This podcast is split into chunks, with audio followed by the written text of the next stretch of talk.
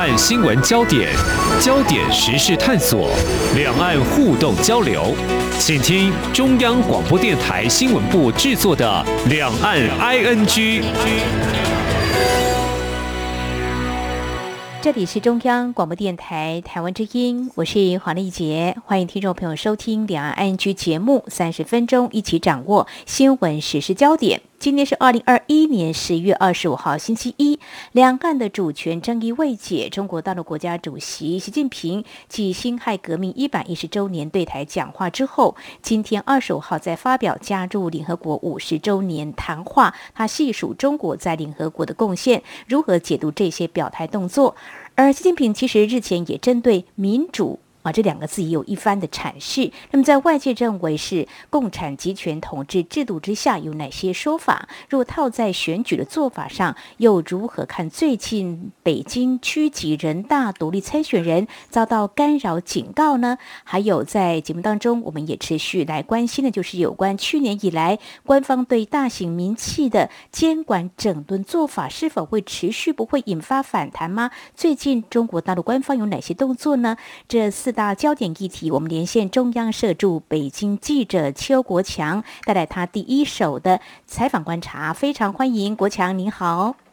呃，丽姐好，各位听众大家好。好，我们首先提到两岸主权的争议。我们知道，一九四九年两岸分治，中华民国在国际间的处境，大家都知道。在这个中华人民共和国主张世界上只有一个中国，而且代表合法政府之下，显得非常的艰辛。那么我们也非常清楚，台湾从一九九三年推动重返联合国，而我们在探究为何坚持不放弃之际，其实我们听众朋友也应该要了解当初我们是在什么样的情况之下退出的哦。所谓的联合国大会。第二七五八号决议是一九七一年十月二十五号第二十六届联合国大会表决通过关于恢复中华人民共和国在联合国组织中的合法权利问题，呃，这样一个决议哦。那么中华民国政府代表。当时知道大势已去，那么在此案表决之前，主动宣布退出联合国。呃，中华人民共和国政府自此就取得联合国席位跟代表权。而在二十五号的时候，就是中国国家主席习近平在中华人民共和国恢复联合国合法席位五十周年纪念会议发表谈话，他细数了中国在联合国的贡献。并且强调维护联合国权威跟地位，实践多边主义哦。但对台部分，我们这几天也在关注两岸的这个主权的问题哦。但是国强，你怎么样解读习近平他二十五号这样的谈话呢？就是谈中华人民共和国的贡献。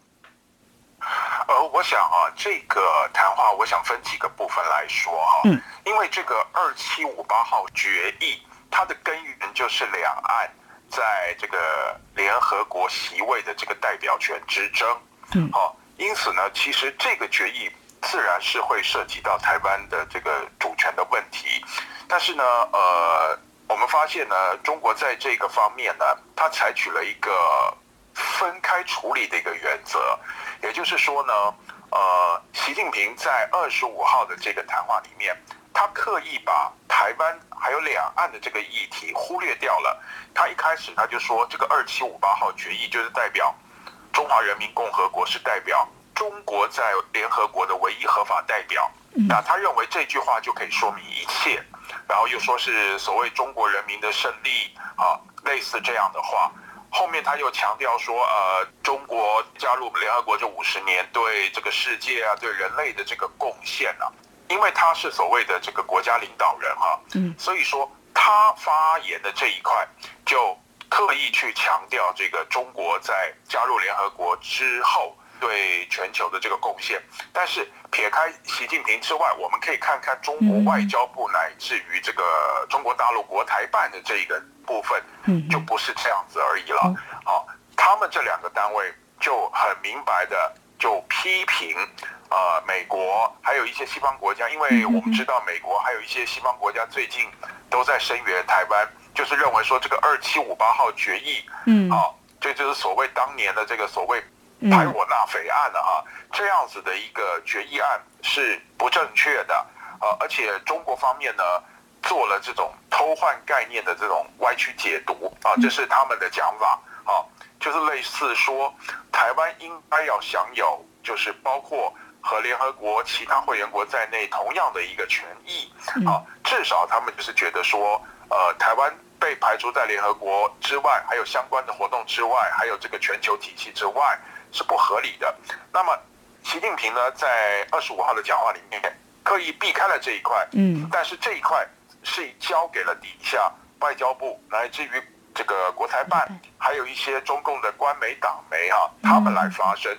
这一点他们是做了这个刻意的区分处理。也就是说呢，呃，有关两岸这一块，有关台湾这一块呢，习近平已经在十月九号的所谓啊辛亥革命一百一十周年已经讲得很清楚了。嗯啊，这个部分呢，他个人就不必再提。但是呢，底下。我们在二十五号之前，外交部还有国台办的各项表态里面，其实他们都是针对这个二七五八号议题来提到这个两岸之间。然后当然呢，在这个两岸之间的这个有关二七五八号决议的这个问题上面，他们是既指责了美国为首的一些西方国家，然后国台办呢也接着来指责了这个台湾的民进党政府。但是我们知道呢，这个二七五八号决议这个本身呢。说实在话，它的确就是有这个所谓的一些争议存在的。好，因为其实这个翻开当初的文件，呃，虽然说他把大陆，也就是中华人民共和国这一块，他纳入了联合国，但是他并没有说把中华民国赶出去，而是当时我们中华民国主动退出了联合国。没错。好，所以说这个东西是两回事。那其实呢？中国大陆在这一方面，其实它涉及到的是一个偷换概念啊，他认为说这个就代表说他是唯一合法代表中国的政府了，台湾不应该加入这个联合国，然后台湾是他的一部分啊，这个其实是他就是他的扩张解释、延伸解释而已。所以说他们在回应方面其实是有这样子的一个层次的区别。好，非常谢谢国强带给我们你在北京的第一手的采访观察，在外交部还有国台办方面，对于入联五十周年哦，那么中国大陆其实有针对联大第二七五八号决议表达了一些立场哦，但是习近平在二十五号的入联五十周年的谈话却刻意是忽略的。我刚刚提到，就是说一些国家支持台湾来参与联合国以及国际组织，像美国国务院亚太副助卿。华自强二十二号参加华府智库德国马歇尔基金会活动的时候，呃，他就提到阻止台湾有意义参与联合国的原因是中华人民共和国错误使用联大第二七五八号决议啊，呃，当然，呃，在之后呢，美国国务院。在二十三号还表示，美国在台协会跟驻美代表处在二十二号也召集台美高级官员举行国际组织工作视讯会议，讨论支持台湾有意义参与联合国，贡献宝贵专业知识来因应全球挑战哦。接下来我们要看的是他们对内的动作哦。刚刚提到呃。习近平阐释的民主，这是中共中央十三号到十四号在北京所召开的一个人大工作会议。习近平他说，民主是全人类的共同价值，是中共始终不渝坚持的重要理念。一国民主与否，除了有没有投票权，更要看人民有没有广泛的参与权。如果我们比较一下台湾跟中国大陆政治体制，其实最大的不同应该就是民主自由跟共产集权哦。嗯，台湾人民是享有选举、罢免还有参选权利等等哦。像我们选出我们的总统啊，地方县市首长、立委、民意代表也有罢免权利。像之前的台湾激进党立委陈柏惟，还有去年的高雄市长韩国瑜都遭到罢免了哦。但我们知道，中国人民也有投票跟参选权，不过是不是能够依照个人意志来行使，或许呢有很大的讨论空间哦。呃，在讨论这个议题之前，我们先来了解习近平他在这样的场合如何来阐释中国式的民主呢？习近平阐释的这个 嗯民主啊，嗯、坦白讲哈，在外界看起来是可以说是觉得有点好笑了哈。哦因为他就是说，这个民主是中共这个始终不渝所坚持的啊，然后又说呢，民主呢不是只看他选了什么，还是要看人民有没有全过程的参与。那然后他又批评西方国家视为普世价值的这个民主，他做了一番批判。嗯，然后就是说，啊，好像这个人选出来了之后呢，后续就没有了。这个民主好像就是一个半套的民主。所以说，我们可以看到，就是这前一阵子中共啊，其实，在习近平这个授意之下，就开始强调一个名词，叫做全过程民主啊。嗯。那所谓全过程民主，他认为哈，他在这个讲话中也有说，中国在执行的是全过程民主。可是我们大家扪心自问一下，还有我们就自己的观察来看。呃，请问一下，这个中国或者是中共啊，嗯，他什么时候有执行过任何一个环节的民主呢？嗯，好，那这个民主呢，呃，最重要的就是人民的参与。嗯，那么人民参与，你是不是真正保证了人民参与政治的这个权利呢？我想这个不用我多说，大家都可以看得出来。呃，我们台湾呢，基本上。你只要符合规定，你只要拥有公民权，比方说因为犯罪褫夺公权，你都可以参选。嗯，啊，那当然你可能要缴交一定程度的保证金，啊，但是缴纳保证金是避免这个腐烂参选，啊，但是他不会针对你的政治立场或者是你的什么行为来做限制，啊，因为保证金的这个制度是。全世界各国都有制度，不是只有台湾才有。嗯，但而台湾的哈大多数的民主国家，并不会因为说你做了什么事情，你讲了什么话，你有什么政治主张，就不让你参选。嗯，可是中国大陆有吗？嗯，好，中国大陆如果说今天你不是党提名的这个候选人，你要在基层参选一个人大代表，你可以成为候选人啊。这个基本上我从。开始驻点到现在，我从来没有听到任何一个人说自己想要去参选，但是能够成功的成为候选人。嗯，你成为候选人的这个门槛你都进不去，然后等到这些人大代表选出来之后，请问一下，你可曾看到这些人大代表有自己设一个服务处，或者是自己设一个信箱，或者是把他的手机号码哈，或者是说办公室的号码公布出来，让大家能够去反映意见，有吗？我没有看到过呀，好，那可是我们台湾，我们都知道这个大街小巷很多地方你都能看到这个民意代表的服务处，没错。那就像丽姐你刚才讲到陈柏维他被罢免，是，他为什么被罢免？除了他有比较争议的言行之外，最重要的就是他在那个地方的根基上面是比较缺乏的。换句话说，他并没有很有效的跟选民做接触。嗯，在这样的情况之下，他就被罢免了。嗯嗯，好。可是这个，我们看一下中国大陆的这些人大代表，有几个人他有在真正的跟你的选民做接触呢？那就更不要提这个基层的人大上面的这些市级人大、省级人大，甚至全国人大了。好，那你说这个全过程的民主？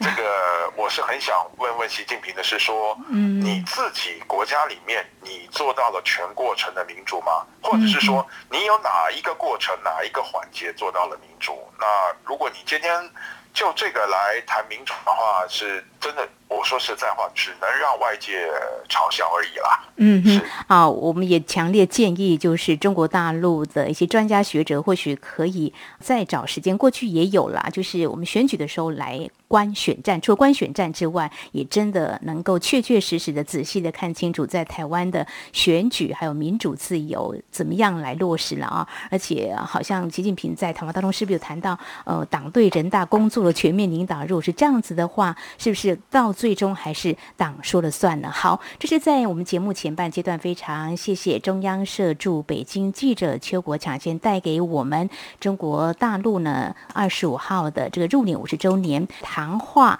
另外谈到啊，这个所谓民主，习近平在之前他所阐释的，那么到底有哪些意涵呢？好，在稍后节目后半阶段，我们再继续请国强就来告诉我们，如果说呃选举是跟台湾一样是落实的啊，真正意志，或说。可以没有受到任何干扰，好像最近这样的情况很难说服一般大众。就是说，如果你真的跨过门槛要来选举的话，中国大陆党方面或许还是有些担忧的。到底怎么一回事呢？我们节目稍后回来。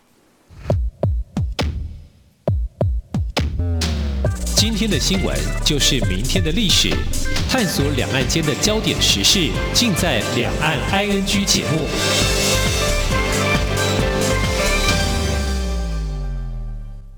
大家好，我是指挥中心副指挥官陈宗彦。COVID-19 变种病毒于全球日益扩散，且传播力高，请入境旅客一定要配合裁剪及检疫措施。若您在入境前十四天内曾有重点高风险国家旅游史或在当地转机，请配合入住集中检疫所及专案裁剪。感谢第一线防疫人员，请大家一起配合，守护彼此的健康。有政府，请安心。以上广告由行政院与机关署提供。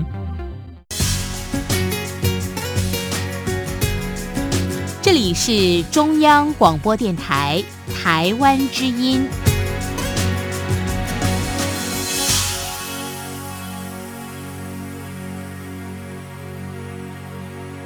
这里是中央广播电台，听众朋友继续收听的节目是《两岸 ING》，我们节目持续连线中央社驻北京记者邱国强，而继续我们就要来谈刚刚所提到的哦，北京的区级人大哦，这个乡镇人大代表要在十一月五号举行哦，不过外传是有参选人遭到干扰，因为涉嫌勾结境外势力，所以中国大陆民众。是有选举跟参选权利，跟台湾还是有些不同的啊。那怎么样选出区级人大或乡镇人大代表？简单跟我们谈一下他们的怎么样的选法呢？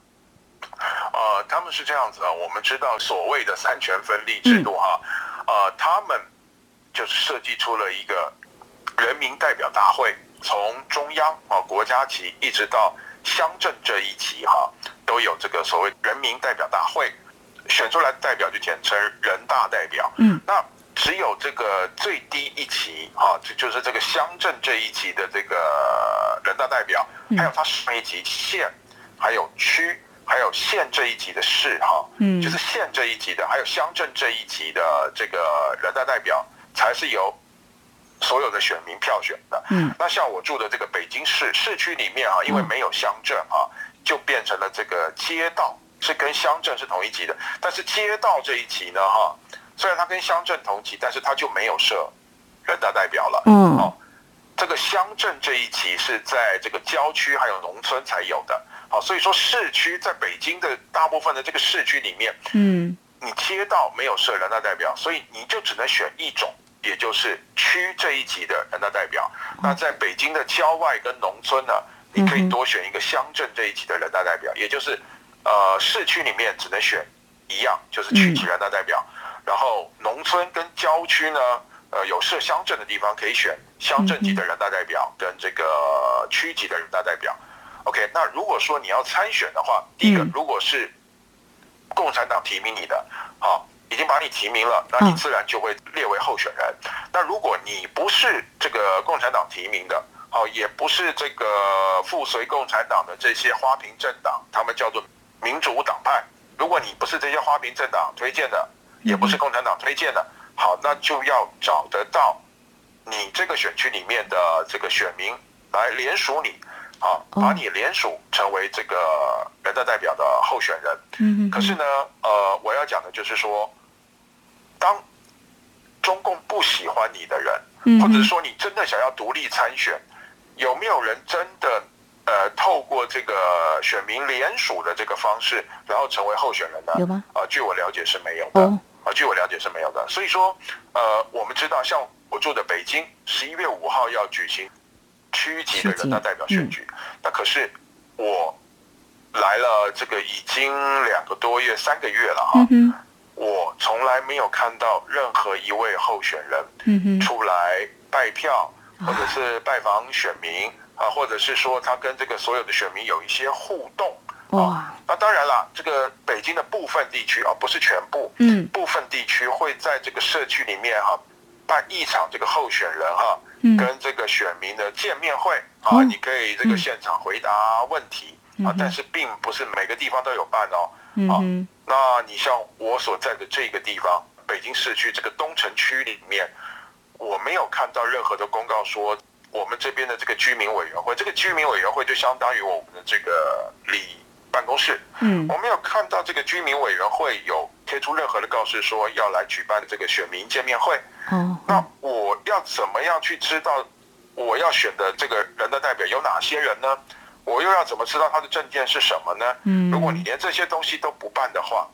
嗯，那我怎么去了解他呢？所以说，这个就是刚才我们提到的这个所谓全过程民主，让人家觉得很好笑的地方，而且这也是让我们台湾的一般民众很难以理解的地方。如果是这样子的话，你选举出来的这些人大代表能够代表这个人民的意见吗？嗯、这个是蛮值得人怀疑的地方。是在台湾会有些政见发表会啦。如果说在比较小的啊，这个乡民代表也会有机会来阐述他的一些政见，或透过网络也都是可以的吧？的哦，那我们刚刚提到一个重点，就是说，哎，好像有一些参选人因为啊被控涉嫌勾结境外势力，遭到干扰跟警告。这媒体有这样的报道，是怎么样一个情况？呃，我跟大家报告一下哈，这十四位啊，都是长时间被中共的这个国宝啊监视的对象。他们里面呢有七零九案律师的太太，比方说这个大家比较熟悉的那个李文祖，还有那个王巧玲、嗯嗯、啊，这两位哈，这两位真的都是很坚强、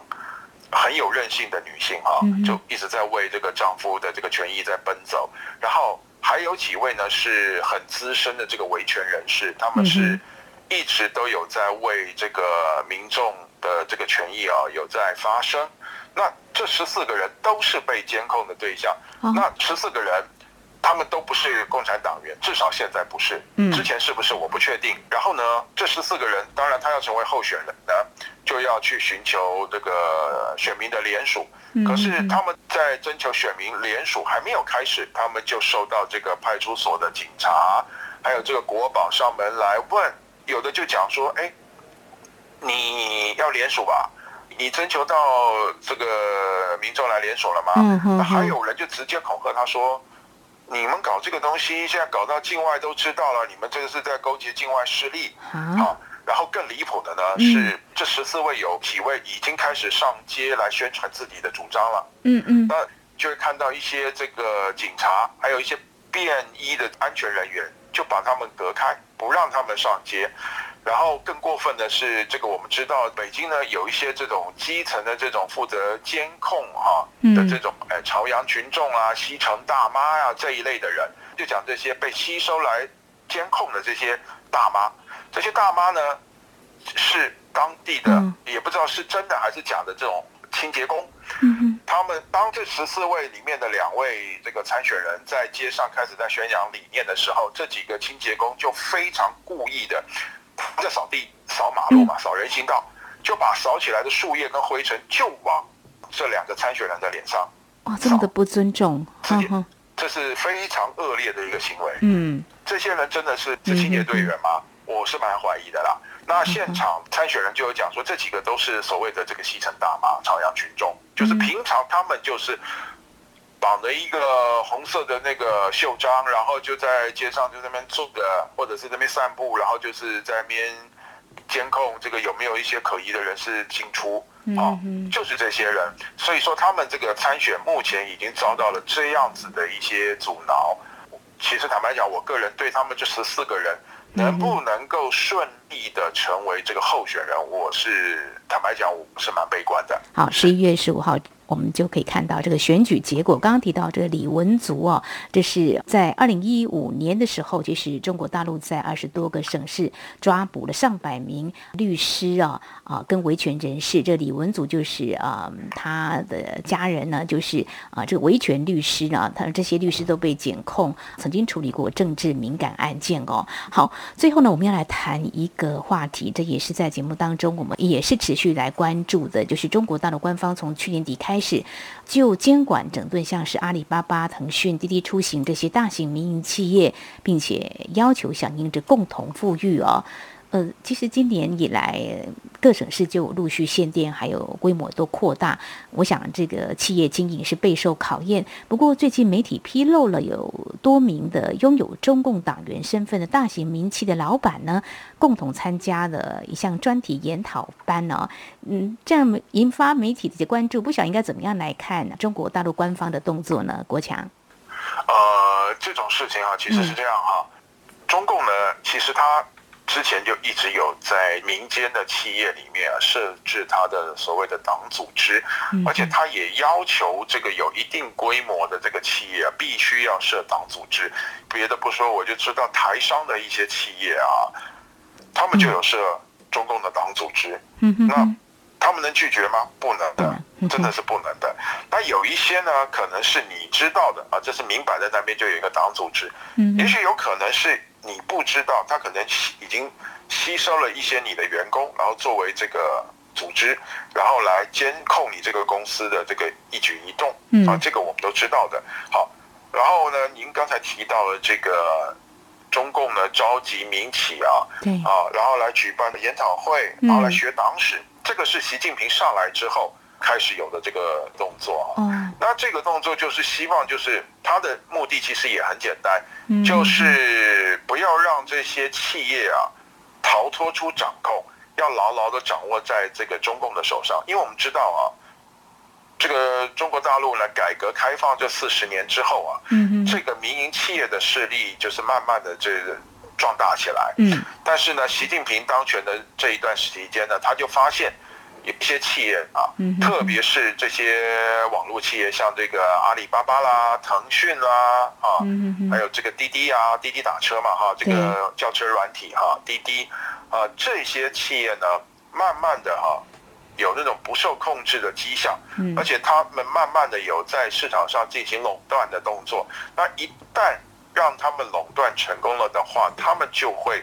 有这种相乘效果，最后就会导致他有这个能力不受国家的控制。再加上马云呢，他自己的这个事业做大了啊，心理上面也比较自大自满一点了。嗯，他讲了一些话就得罪了这个中共的官方。嗯，那中共从去年开始就针对这个阿里巴巴展开了一系列的这个动作。然后现在一直到最近，这个监管的动作越来越大，也越来越多。然后你看这个习近平喊了一个共同富裕，马云就捐了一千亿人民币，一两次加起来一千亿的人民币来响应这个共同富裕政策。这个马化腾也捐了五百一千亿啦，很多大企业都把钱掏出来乖乖的捐。这个马化腾啊，还有像这个京东那个刘强东啊，之前他们都曾经穿上这个。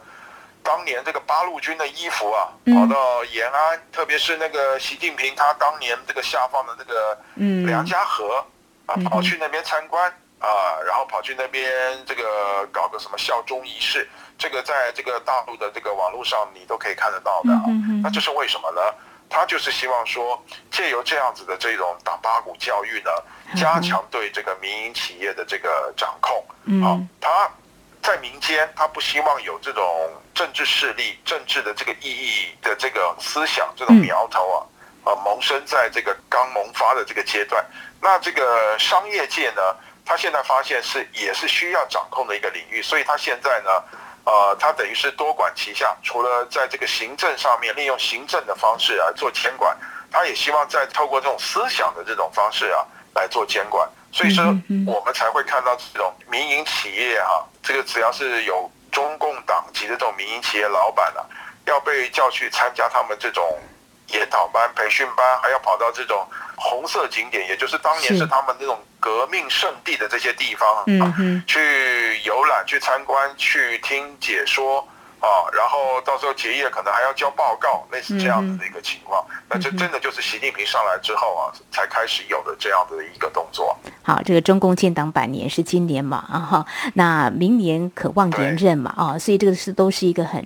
值得关注，就是党还是牢牢的要。掌管一切 哈，好，有关大型民企最近上了一些研讨会，怎么样来看这样的现象？还有习近平阐释民主的定义，以及在今天二十五号啊，习近平发表加入联合国五十周年的谈话内容，又显示哪些讯息？我们在今天非常感谢中央社驻北京记者邱国强带来你第一手的采访观察，非常谢谢国强，谢谢，